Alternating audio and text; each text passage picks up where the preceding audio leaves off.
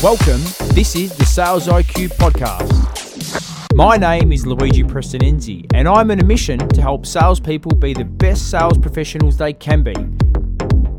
Each week, we'll bring you a different message from thought leaders from around the globe so we can help you master the art of selling. Welcome to another episode of the Sales IQ podcast. I'm your host, Luigi Prestinenzi, and as always, I am pumped, honoured, and excited that you have joined us for what will be an insane episode.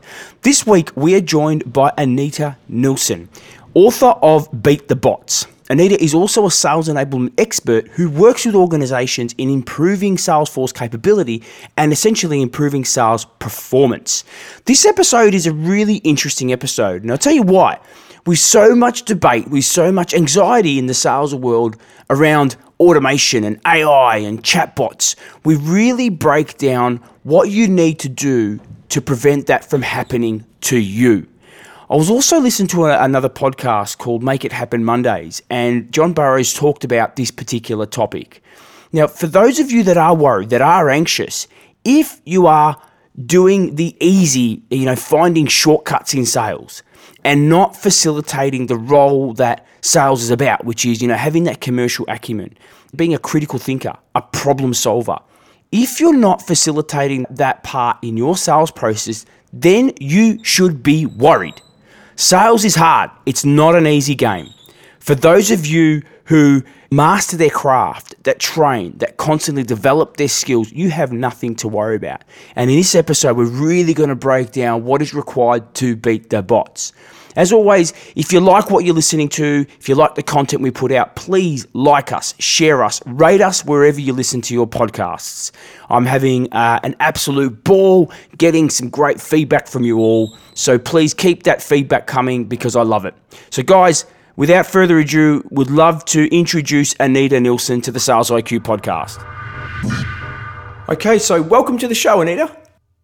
Hello, nice to be here. Uh, we are very excited and excited to talk about, you know, such a, I think, hotly discussed topic at the moment, and it has been for a couple of years, but even more so, um, you know, with all the data telling us that sales roles are going to be made redundant in the next two to five years due to automation. So there's a lot of fear in the world of sales. So really excited to break down this topic of, you know, how we can protect ourselves and, and you know, beat the bots yeah, absolutely. I mean, I think that's what that's the motivation for me with this book is that people are scared. Sales professionals are scared, and they're the people that I serve. So, um, you know, it's something that really resonates with me, and so I wanted to put something out there that helped offer one some clarification, and then two something that they can do to help ensure that that doesn't happen to them. Oh, fantastic! And today we're going to give some real, you know, insight and some key takeaways that salespeople can implement immediately that will not only protect them in the future but will help him close more deals now. So, but before we get into into such an exciting session, would love to know a bit about you and how you started in the world of sales. Yeah, sure. So I think um, if you look at sales in general, I had just started when I was 15. I started to work in the mall at a retail store. And um, from there, it was just one job after another until I did my first B2B, um, gosh, probably right out of college. And it was supposed to be just a temp job um, until I figured out what I wanted to do, with where I wanted to get my master's or journalism degree. But then I realized, dang, I'm good at this, and it's a lot of fun. Yeah. So I stuck with it, and um, I kept I kept working in B2B sales, technology sales, out like IT outsourcing. And I stuck with it for a while. And then I, I found out that um, I was having more fun and I was feeling better when I was helping other reps on my team achieve their goals than I even felt when I achieved mine.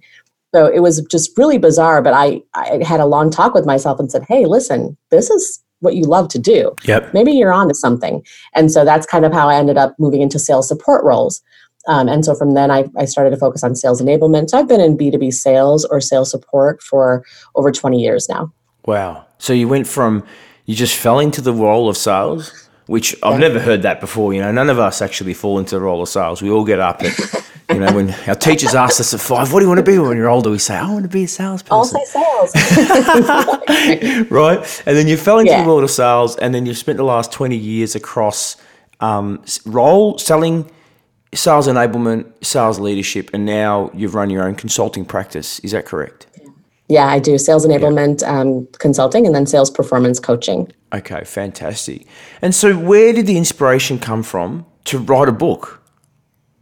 Um, that's a great question. So I was sitting a couple years ago with um, a gentleman. We'll call him Neil. He was a sales professional, and I actually talk about him in my book as well. But basically, you know, we were we were just out of a customer meeting, and the meeting didn't go so great. And so we were talking about it and discussing, um, you know, what we could have done better. And after we got to that part, and a couple drinks into the conversation. Neil started to share with me some of the real personal challenges that he was facing. You know, commissions were not what they needed to be. Um, competition was fierce. He was having a tough time differentiating. What all this meant to him, net net, was that his wife, who hadn't worked in so many years, might have to go back to work. Yep. His kids might not be able to go to private school. And so for me, being somebody is just a highly empathetic person, that kind of got me right in the heart. And I said, okay, no, this is not okay. Um, there's things that he can do. And then, of course, he's a coaching client. So we worked together and got him to the point where I, I call him a bot beating sales professional now. Yeah. But it was it was that motivation. It was Neil and there's so many other Neils. There's many, many reps that I work with. And all of them have just kind of got this fear looming because of all the things that they hear in the media. And uh, I wanted to make it clear that, you know, as long as humans are doing the buying, we don't need to start worrying about robots taking our sales jobs away, at least not in this lifetime. And uh, one thing, Anita, and thank you for sharing that with me. One thing I love about the book, right, is the fact that you you you write it for salespeople. Now, people probably thinking, "What the hell does that mean?" Is I read a lot of books, and one of the things that I find really difficult when reading books is they're written from a, you know, it's like an um, what do you call it? An academic book, right? Academic. And Yep. we as salespeople uh, or as sales professionals is, you know, we are very simple. We're very simple minded and we're very much about, well, I need to have something keep me focused and then give me some takeaways that I can implement. And so one of the things I love is that you use basics, you know, some simple stories at the start of each chapter that help us and it sets the why. Okay. And so I really want to talk about this because you set the book up around Leisure Suit Larry. And and I love yes. this because even though this for me there is a differentiation between sales professionals and there's a guy called Larry Levine um, who talks about you know empty suit salespeople, which is essentially leisure suit Larry, right? Um, and there's a differentiation. I don't associate myself with leisure suit Larry because I'm a professional, right? but right. help us, you know, understand why you reference that at the start of your book, and you know how does that create the anchor for the whole book? I think so. I reference Leisure Suit Larry as the um, archetype, the person that you think of when most people think of salespeople. This is the guy that they get in their head, right? The used car salesperson. Um, they think of words like slimy, sneaky, shady. And you know he's got a gold chain and this uh, ugly plaid coat. You know, it's like it's it, literally it's a visual that people get in their head. And so I wanted to call it out because, despite how many amazing, incredible sales professionals I've worked with, and how I've watched them single-handedly change the lives of their customer, I still, by and large, hear these negative um, terms for them, like slimy, sneaky, shady, all those horrible things. And I want to make sure that I, in the book, called it out because that's a reality we face as salespeople. Before we even go in anywhere um, in B2B sales, there's already a perception that we're there and we're out to get Absolutely. them. Yep. And and that's the seller of the past. That's Leisure Suit Larry. Leisure Suit Larry, excuse me. He he cared more about himself. That's what his orientation was, and that's why I think he's going to be extinct, and that's why we have a bad name. So we have to work collectively to change that. Yeah, absolutely. And uh, uh, absolutely, you know what? That's a fantastic response. And we just want to talk a bit about that, right? Because we're talking about the, you know, the world says roles will be made extinct. You know, chatbots, AI, you know, all that sort of stuff. And you know, you've also referenced in your book that it's not just you know Leisure Suit Larry that's going to be you know just extinct. It's also if sales professionals don't evolve, they face the challenge of being made redundant, right? Um, talk to us a bit about that. Yeah, so I think you know part of the part of the importance of being a sales professional for the future is someone who's really willing to learn and is genuinely curious and understands that you know internet changes everything. Buyers are changing every day. Economies are changing. You have to be able to adapt and evolve. And uh, I think that there's a couple different kinds of sales professionals that will struggle, in my opinion. First are the the sales reps that are doing purely transactional sales, like so, you know, products, equipment, singular items that they're selling to customers, maybe in mass quantities, B2B, but the transactional salespeople. And then the second is the people that are are okay being complacent and that have kind of gotten into their groove for selling and they think that they've got their fantastic relationships and that these relationships are a gift that'll keep on giving but the, the challenge with that is eh, that's not always true right? So your customers are going to change. We've already seen that companies have gone from one or two decision makers to entire teams plus procurement. So you have to be able to evolve with those types of changes that happen and you have to constantly want to educate yourself. Um, and so those are the two two types of reps i think are going to struggle. But again you know the second one is a lot easier to help because they're actually they have an opportunity to work hard and learn and try to evolve and adapt and that's where that's where they'll see the success and they don't have to be afraid of technology taking over what they do.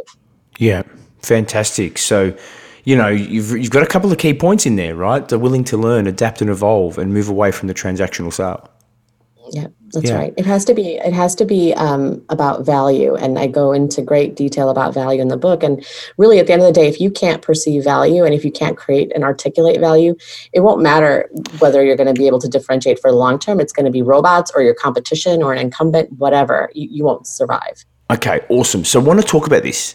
The term value gets thrown around a lot, right? Mm-hmm. And one of the things that I've got to be empathetic for sales professionals is we're living in a world where you know people are telling us what we should be doing.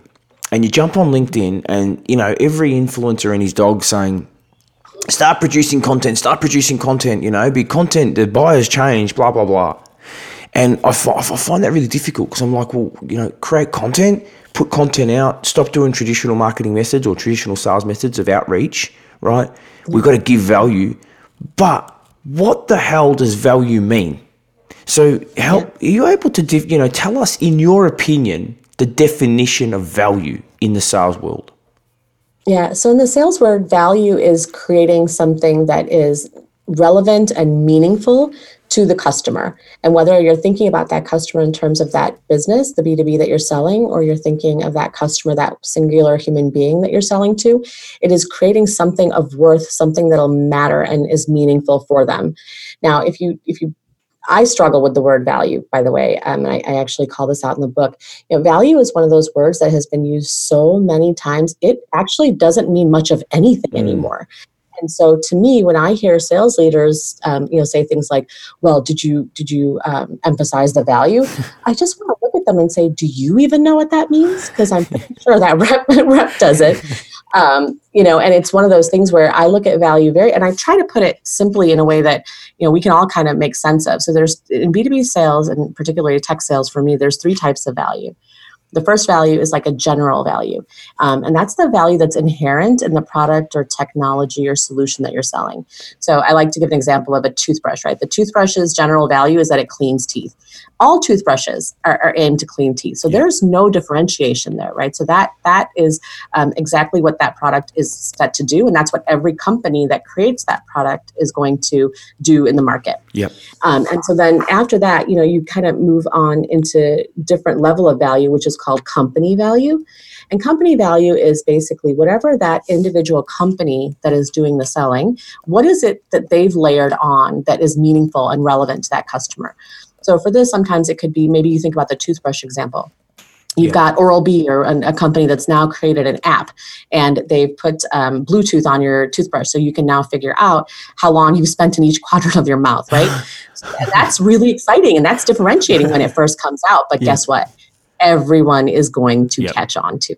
And competitors are going to find a way to do it, and they may do it better, faster, cheaper. So that's another one where you can you can differentiate a little bit at the level of company, but it's typically pretty finite until others catch on. Um, and so that's kind of where that whole unique value proposition. That's another one that drives me bananas. Um, you know, companies talk about what's your unique value yeah, proposition, and almost every time I ask there's nothing unique about the answer. And I can say the same for almost any other company in that space. So that's a struggle for me. And I, I know it's a struggle for reps. Yeah. And so then last, and absolutely the most important, the center of everything that I stand for and what I try to evangelize and help sales reps with is personalized value. Okay. Personalized value is a level of um, it's a value that exists between the two humans that are interacting in a sales um, engagement. So for example it's the value of the seller and the buyer and how they relate to each other. It's at a level that is different from the company or the technology. Sometimes those conversations that happen at that level are actually not even about technology or the product.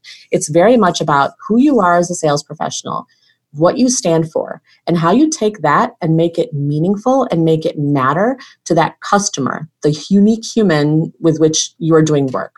So I think that's to me the most important thing. You have to be able to sell not just at the B2B level. I mean, B2B is kind of by default, right? Like if you're going to sell a technology from one business to another mm. to the other business, everybody's doing that. So this is more of a human to human. This is H to H. It's human to human. It's it's you as a seller and how you're working and relating with your customers. Now that may be a single customer, that may be a team of customers.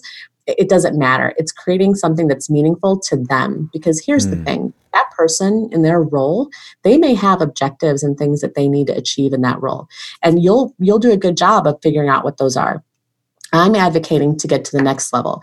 What does that person, that human outside of that role, that holistic being, what is it that they need and what is it that matters to them? Because here's the thing value, value is in the eye of the beholder. Yeah. And I believe that through and through. It, it doesn't matter what I think value is. If I don't know what my customer thinks value is, it makes no difference. Mm-hmm. I will fail.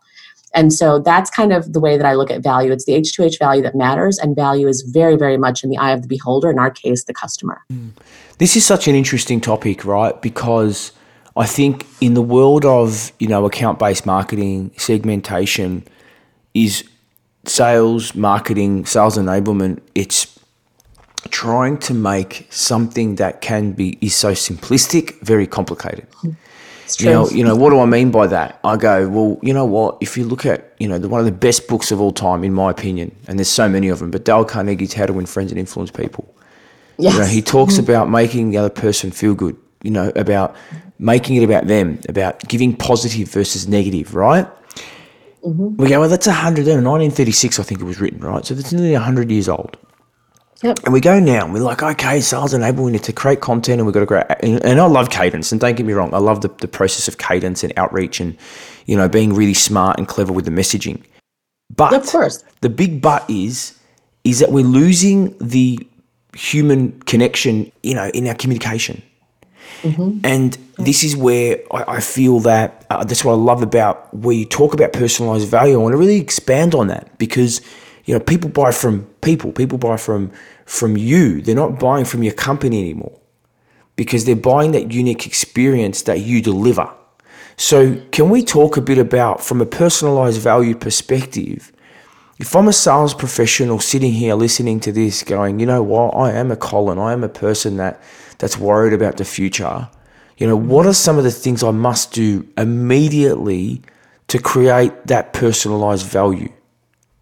Yeah, that's a great question, and I think um, it's I think it's an entire chapter I cover in the book. But the first thing that you have to ascertain is what does value mean to your customer. And right, we've been taught a million times about how we have to get very, very good at discovery. Yeah. And that's 100% true. Everyone knows that. But what I encourage is using things um, that I call high impact questions, yeah. which are I, I, joke about it, but I say that they're discovery questions, open ended questions on steroids yeah. because they allow you to get much more out of your customers. So, for example, instead of asking, um, you know, what uh, who reports to you? What is your team made up of? You would say something like tell me about the organization structure.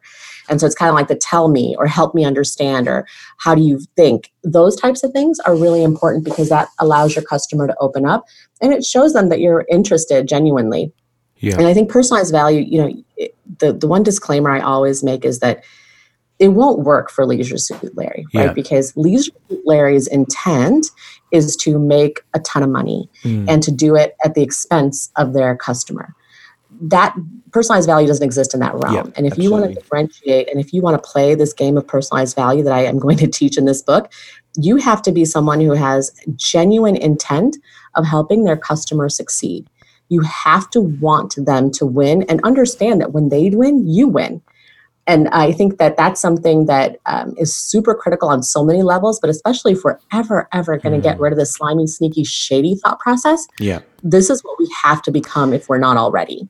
And this is interesting, right? I really get passionate about this particular topic, um, Anita, because I take this all the way back. I go, look, you can, you can, you know, create content. You can put content on LinkedIn, and there's a there's an influencer now saying you've got to produce 100, inf- 100 pieces of content. He posted the other day, right? Which is ludicrous. But anyway, um, you know, the, the, the, the buyers changed, etc., etc. But I'm like, you know what? All of that is peripheral. It's completely irrelevant if my mindset as a sales professional isn't clear. If That's right. if I don't really understand or not even understand, appreciate what a sales professional, you know, who we are, what we do, you know, what are we there to serve? Are we there to help? Are we there to create value? Are we there to give value? Are we there to help them choose us? Are we there to build a relationship? And until we truly understand and articulate what are those characteristics, what are those behaviors that we must exhibit, our ability to get into the, the actual, you know, discovery, unlocking knowledge, asking high impact questions, we haven't earned the right. We will not we will not earn the right to get there. And then when we get there, it's there's it's no substance because we haven't followed the basics, the fundamentals, which is creating the mindset of a sales professional. And that's how I love the way that you talk about the personalized value, the human human connection, and actually taking it back first and going, I am not that slimy, dodgy. I'm there to add value. And you took you it rolls off your tongue. You talk about serve. Yeah, you serve. You're there to serve. You're there to help your customer. And you know the thing about the personalized value that's amazing, and it's it's interesting how it goes. So as a B2B sales professional that's going to differentiate and going to be a bot beater, Yep. you, know, you really help your customer. You know that you want to help them succeed. You become their advocate. You're an advocate for their success. You're there to figure out what is going to make them look good in that organization. What obstacles can you remove with your product or even just your thought process? Yep. What happens then if you do that right and if you get to the correct level ultimately there's going to be a moment in time it's almost like a, a switch uh, a, flip, a flip of a switch where that customer then is going to become your biggest advocate. And what you're going to find is that they're the ones that are out there now saying hey i have a guy for that. Let me introduce you to my girl. She you know she'll help you get through it and she's not she's not going to try to sell you anything.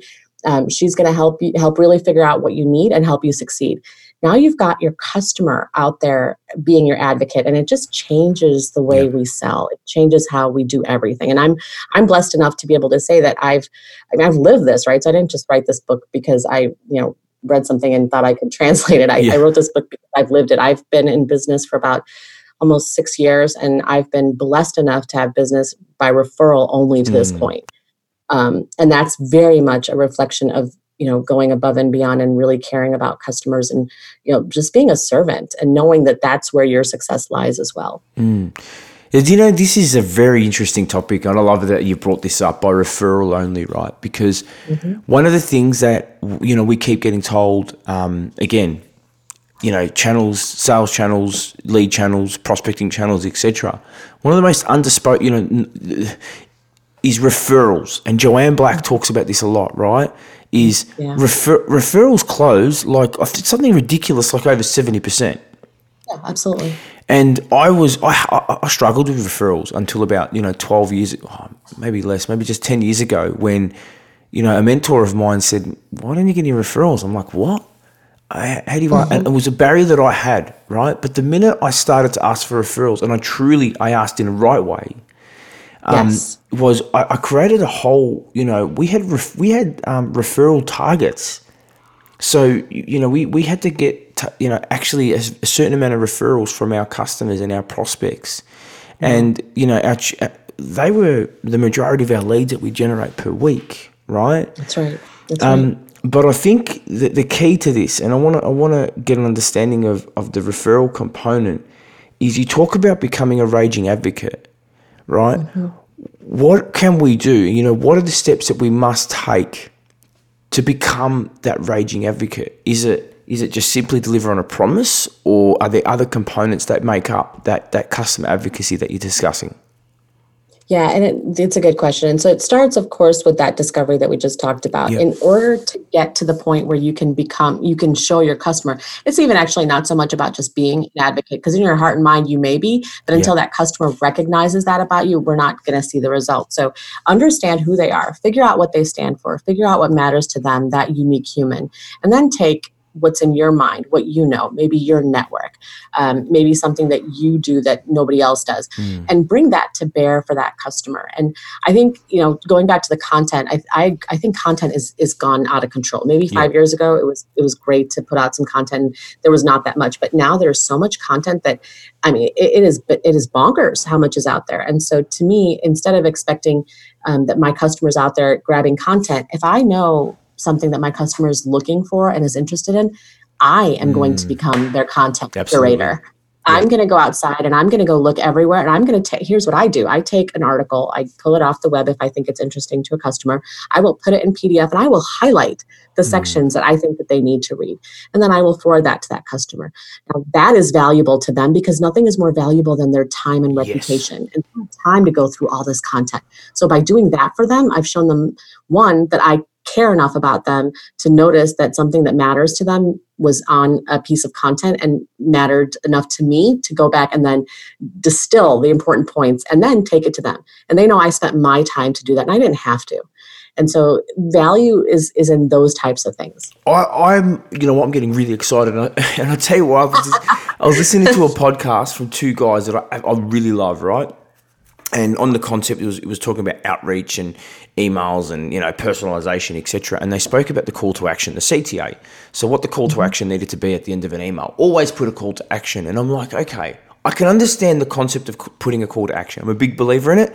But the best performing outreach email i ever sent was and i spent a bit of time on each. So they weren't like a generic one that i sent to 100 people. Mm-hmm. Mm-hmm. they were 20 that I really spent time. I think I, I spent a bucket load of time crafting each mm. one to be personalized. That's right. Then I did not put a call to action. It was purely the servant model, the go giver model to say, here, I've done some research based on mm. my understanding of your business, what you're trying to achieve in your role. Here's some information that I think you'd find relevant. And that'll That's help right. you in your journey of sales enablement, right? Because I knew that these companies were making a shift not just sales enablement, yeah. a few other bits and pieces. Yeah. I, How powerful. How oh, powerful is that? Absolutely. I mean, and I did not ask for anything. I literally put, hope this information helps you. Right? right. Or something like that. Now, yeah. out of the 20, it was ridiculous. Like within about 10 minutes, the emails they were then sending to other people in their organization, they were copying me in. Exactly right. Right? Exactly and they were sending right. it saying, hey, check this out. Let's chat. Yep. And so all of a sudden, I had, and the, and these weren't like these weren't small businesses; these were banks, right? These yes, were credit yes, unions, enterprises, yeah. Right? These were tier one, or what you guys call over there, you know, Fortune 500. These were big organizations. Yeah, that's right. Um, and not, and and they were at quite sort of senior level. So the power of that was going, hey, I did take time. I understood because the customer, if we think of the eye, you know, you, you talk about that, the eye of the customer, the customer's sitting there going, holy moly, now that everybody's producing content, some content's really poor, some content's great, but I can't even see all that content. How do I differentiate from the content? I'm getting, it's becoming content saturated, right? And so Noise.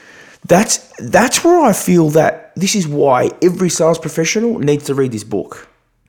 I appreciate that. Thank you. No, no, and I say that because, like I said, I read a lot of books. I've been, I'm on a journey this year. I've been reading a book a week and listening to one a week. Like, if I can't read, I'll listen. And it's, it, you know, it's quite a challenging process to go through because there's so many great concepts. And then when you add LinkedIn and all the, con- and I think if, if, if that's me as a, as a customer watching LinkedIn as my primary source of, of content, I'm getting confused as a, as a, as a customer, as a buyer, right? So you know where I'm coming from. This, the book is breaks it down, and that's that's why I'm, I'm really excited to talk about this topic of personalized value and the different things that we must do. So I want to talk, talk about that human to human personalization as well. So you know what else can we do to make you know move the conversation away from transaction so that it can be very focused on human to human. Yeah, so I'm going to answer that question, but I wanted to go back to a point that you made earlier, Luigi, and it okay. just resonated. Great.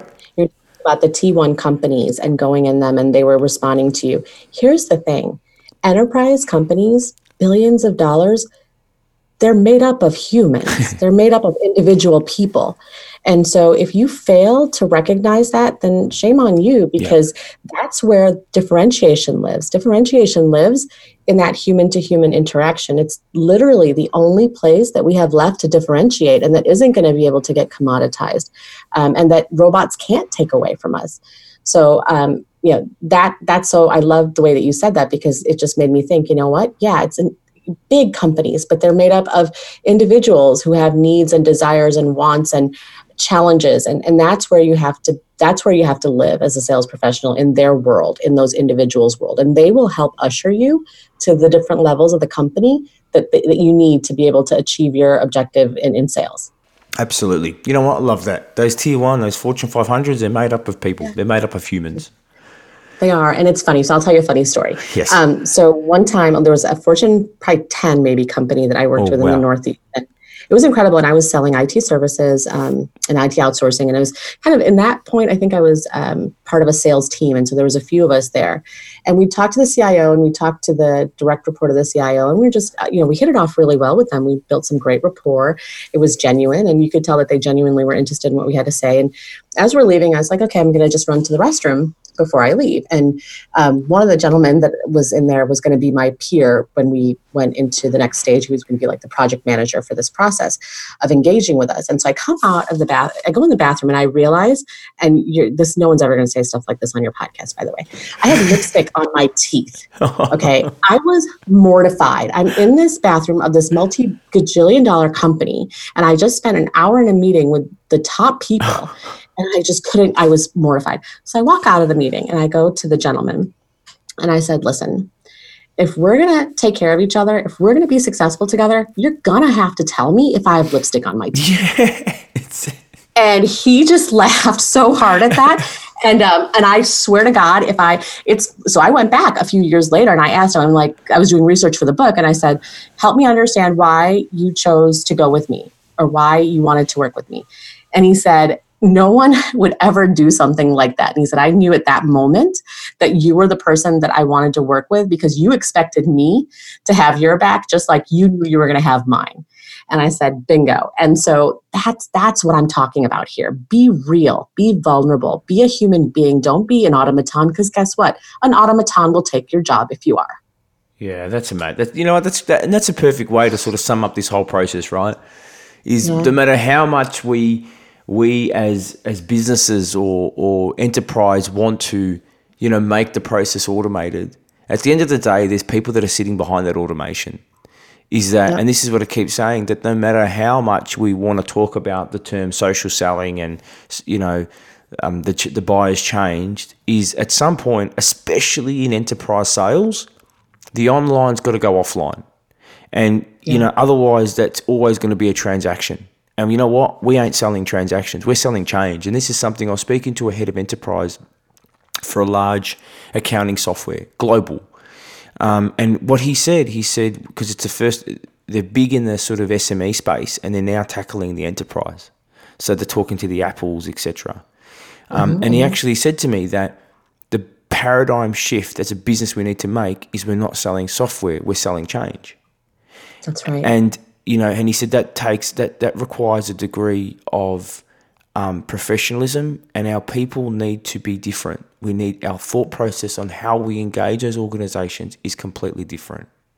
And so this is where the law of of of you know that social interaction, that automation, it does not compete because a computer is not going to be able to recognize and go, hey, John, I've just noticed a trigger event you know, this, this, that, and the other, and let's take that conversation offline. Or, you know, where does John, where does John engage? You know, what, what does he like football? How can I, how can I go to the football and start a conversation?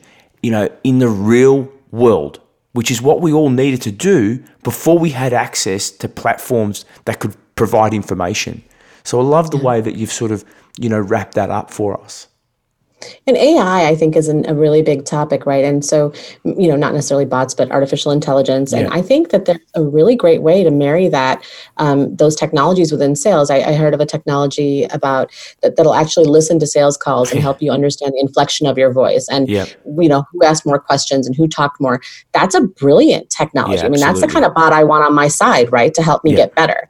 Um, and that's fine. But if, if we're talking about real sales, um, generating your income, having a great commission check, having a wonderful livelihood, it has to be by engaging your customer's heart and mind and making them understand that you are their person. You're the person that's going to have their back and make them look good. And I think, you know, uh, you're, you're right. And, but, but also, because I love those tech stacks, you know, I love those, you know, technology pieces that I can pull together to make, you know, help me become a better sales professional, you know, listening, etc. But even before that, and this is what I say, no matter how, because think about the role of a coach. The role of a sales coach is all about analyzing calls, sitting there, and then providing that feedback. But those technology platforms will face the same challenges that we as sales coaches, sales consultants face. Is if the person's not open, if they haven't got a growth mindset, they're not going to take that feedback on board. That's right. You know, if a piece of technology says, "Hey, you spoke, you know, eighty percent, you didn't ask the questions, your intonation wasn't married up with the other person, there was tension." If he or she has a fixed mindset, no matter what that data tells them, they ain't going to change. no, and so what? Their answer is so what? I'm still making money. Yeah. right? I'm still, you know, I've been doing this for 10 years and, you know, what do I need to change and blah, blah, exactly. blah. It's the same mentality. They're just going to say it to a, they're just going to say it to a report versus a person. But the Yeah, difference is a person can help build rapport and break down that fixed mindset and take them to a point of, you know, being a little bit more open. And so again, this is where I say that, you know, I'm excited by the fact that a lot of people are worried about being made redundant because that means there's going to be less competition for me. Because Yeah, I'm, and, and it make yeah, exactly. And for me, um, as an advocate for my sales professionals out there that I care about so much, uh, it gives them a chance and a path of something they can do to make them successful. And I'll tell you what was hard for me. I I read, I'm like you, I read sales books and leadership books all the time, and I'm fascinated by these things. But so much of what is out there is um, academic Mm. or theoretical. And for me, I, I'm amongst salespeople all the time, and I'm I am one. So Yeah. I know that there's a finite amount of theory that I can listen to or read Correct. before I'm done. And so for me, when I was writing this book, I had to make sure that even if I wanted to put in some data or some theory, that I took it and I translated it into something that would matter to that sales rep. And so what you don't have in this book is a fancy sales methodology. Mm. You don't have a checklist or a um, you know a approach to go and sell. It it's a thought process. All I'm doing is telling you stories to help you see what matters most to customers and how you can be best at your craft. And then from there, you know, I, I show you a little bit how to think and ask yourself these questions. And that's very genuinely and organically how you get to the point where you are an H to H seller. So I don't, I'm not one that believes in methodologies. I think that sure some of them may work but how much effort is going in from the leaders to force it on the sales reps before it actually mm. works? Sales reps you know i think in general we don't want to fill out seven different worksheets for a No. deal we want to just go in there and have a conversation and build a relationship and, and sell and, and that's what i'm about i'm about what is the bare minimum and i hate to say it that way but what is the bare minimum that i need to do in order to make sure that my customer gets me Yeah. and understands that I'm going to create value for them on their terms. And I, I put it just that way. Yeah, fantastic. So look, I'm a, you know what, we could talk about this topic for hours, but I I know, know. that we we got some time restraints. But look, I want to ask you, question: um, sales, is it a science or an art? Sales is heart, if you ask Heart, me. okay. Um, heart. Yeah. It's um I think it's a it's it's taking science and art and melding them together with heart and knowing that and your heart it kind of helps you figure out what is science and what is art and how you balance the two for that particular customer. I think it's you have to go with your heart, who you are, what you stand for and make that relevant to your customer. And that's science and art both. Fantastic. We never had that response, so that's a new one. So thank you for sharing that with us. And in your career, is there someone you know who's been the biggest influence, or has have you had someone that's really influenced your career and why? You know, so when I, and I actually have this in the acknowledgments, but when I first started out about five, six years ago um, with my own company, there were so many people whose content I read and I learned so much for and kind of helped me figure out who I am and what I stand for because some things I'd read and they, they weren't like me and some things I'd read and it very much resonated with me. So I think a lot of those people I've actually even quoted in the book, but like Anthony Iannarino, I think yeah. he's amazing. I love his messaging. Um, I've worked with folks like Deb Calvert. She's yeah. incredible in terms of her human to human approach.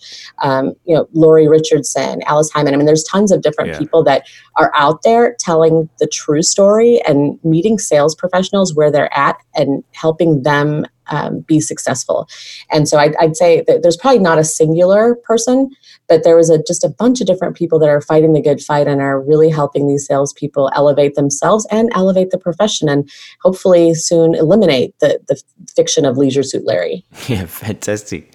Well, you know what? You've mentioned some pretty big names in our industry, and I respect them as well. Um, and they've also had an influence through their books and through their content. So, you know, I appreciate you sharing that with us. And just want to know sure. if you could go back and do it all over again in your selling career, what's one thing you would do differently? I would have probably gone out on my own earlier. Yeah. I think it I think it took me really having to face being forced um, to not personalize and being forced to templatize a customer before I recognized that I just that's not me. I can't do it. And so I luckily didn't have to do that and tell them. But I think I would have loved being able to go out on my own sooner, so that I would have been able to make more of an impact with people um, along the way. Which you know, since I went on my own, I've been so much more able to reach people and help them. Oh, fantastic. Now, where can we, and we'll put it in the show notes, but where can our listeners find more about you, buy your book, and connect with you? So the book is on Amazon.com, um, but it's also on my website, which is um, www.ldkadvisory.com. Yep. On Twitter, on Twitter, I'm a Nielsen LDK. Um, and on LinkedIn, I'm Anita Nielsen, and I'm happy to connect with people. Um, just feel free to reach out to me. I'm still at the point where I I am addressing people personally. I do respond back. I do care enough to do that. So, um, if you've got something to say or some ideas you want to talk about, please feel free to reach out to me. Well, fantastic. Well, look, I've really like I really enjoyed the book. I'm so glad that Deb made the introduction. Um, yes. because now with your content, it's really, you know what, it's given me some extra stuff to think about. So I appreciate the value that you know you've provided to me and the the message that you're you're taking to our our industry. So so thank you thank for coming so on the Sales IQ podcast. Thank you, thank you. That means a lot to me. It's been a pleasure, Luigi. Thank you.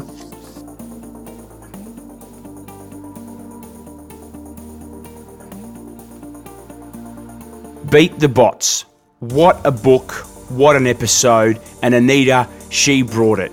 This was awesome. And I tell you, one of the things that I loved about talking to Anita is her passion and enthusiasm in building relationships and taking the sale away from the transaction.